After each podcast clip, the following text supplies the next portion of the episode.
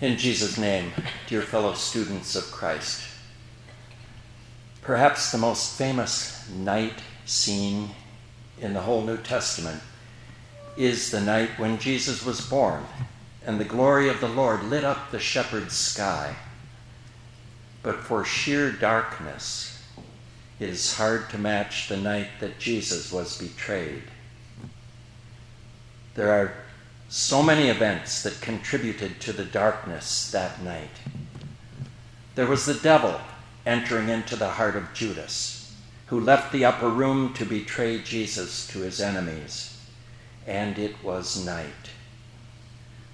Satan desired to have Simon Peter, who then was warned, but who denied knowing the Lord of life anyway.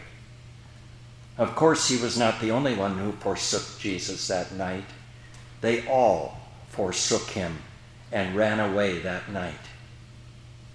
A detachment of soldiers from the chief priests and Pharisees came to Gethsemane, carrying torches and lanterns, and they contributed to the darkness. There were the night trials before Annas, before Caiaphas and finally at dawn to make a show of legality. And of course, there was the night scene that came in the middle of the next day when darkness came over all the land from the sixth hour until the ninth hour, and Jesus cried out, Eli, Eli, lama sabachthani. But the night scene that I would like you to think about for a moment this morning is the one that took place in the upper room. In his small catechism, Luther presents a composite form from Matthew, Mark, Luke, and Paul. Our Lord Jesus Christ, the same night in which he was betrayed, took bread, and when he had given thanks, he broke it and gave it to his disciples and said, Take, eat. This is my body, which is given for you. This do in remembrance of me. It's the timing that I would like you to think about this morning. On the same night in which he was betrayed. It was surely no accident that Jesus instituted the Lord's Supper when he did. And yet we might think you know, his disciples would have understood it better after the resurrection, when he opened their minds that they might understand the scriptures. Or perhaps he could have instituted it earlier on so that he had more time to explain it to his disciples. But no, it was while they were eating Jesus' last meal before his death it was just before they all went out into the darkness. It was before the agonized prayer in the garden of the olive press. It was before Judas brought the enemy's soldiers with their swords and clubs. It was not long before the arrest, before the mockery of his enemies, the rejection of his own people who preferred a notorious convict over him. It was also before his disciples would feel like orphans, before they would see their hopes for the people of God flicker and fail. It was just hours before their lives would come crashing down around their ears.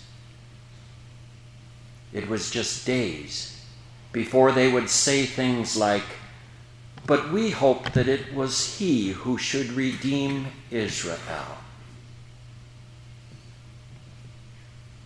Not only was their dearest friend and teacher going to be violently taken away from them, but they would also desert him, whom they had said they would gladly die with. They would watch helplessly as his enemies cheered and jeered, as though they had just won the championship, as though they were number one. All of this was ahead of Jesus and the disciples when he took the bread as they were eating and instituted the sacrament of the altar. At least two things are clear from all of this. One, Jesus willingly went to his suffering and death for our sins, knowing what he was doing, where he was going. He was not just passively obedient when they nailed him to the cross, quietly suffering as many a Christian has suffered down through the ages. He was offering his body and pouring out his blood, his life, for the whole world, for you and for me. He was actively obeying his Father's will and accomplishing our exodus from sin and death. It was no afterthought or making the best of a bad situation. He did it for us, that we might be his own and live under him in his kingdom. Two, Jesus not only gives his disciples what they have come to need, but he also supplies them for their future needs, which they do not see. He gave them the answer even before they asked, What's going on here? I am offering my body for the forgiveness of sins. Have your enemies finally gotten the best of you? I am pouring out my blood for the new covenant of forgiveness.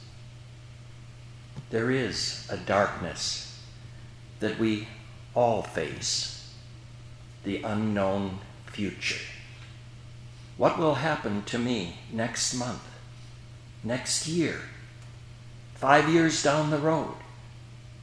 In that darkness, Jesus is our light. He knows what will happen to us. And even though we may not understand how, He strengthens us for it even now. And He assures us that all things will work together for our good. Amen. Hymn 207. 207 stanzas 3 and 4.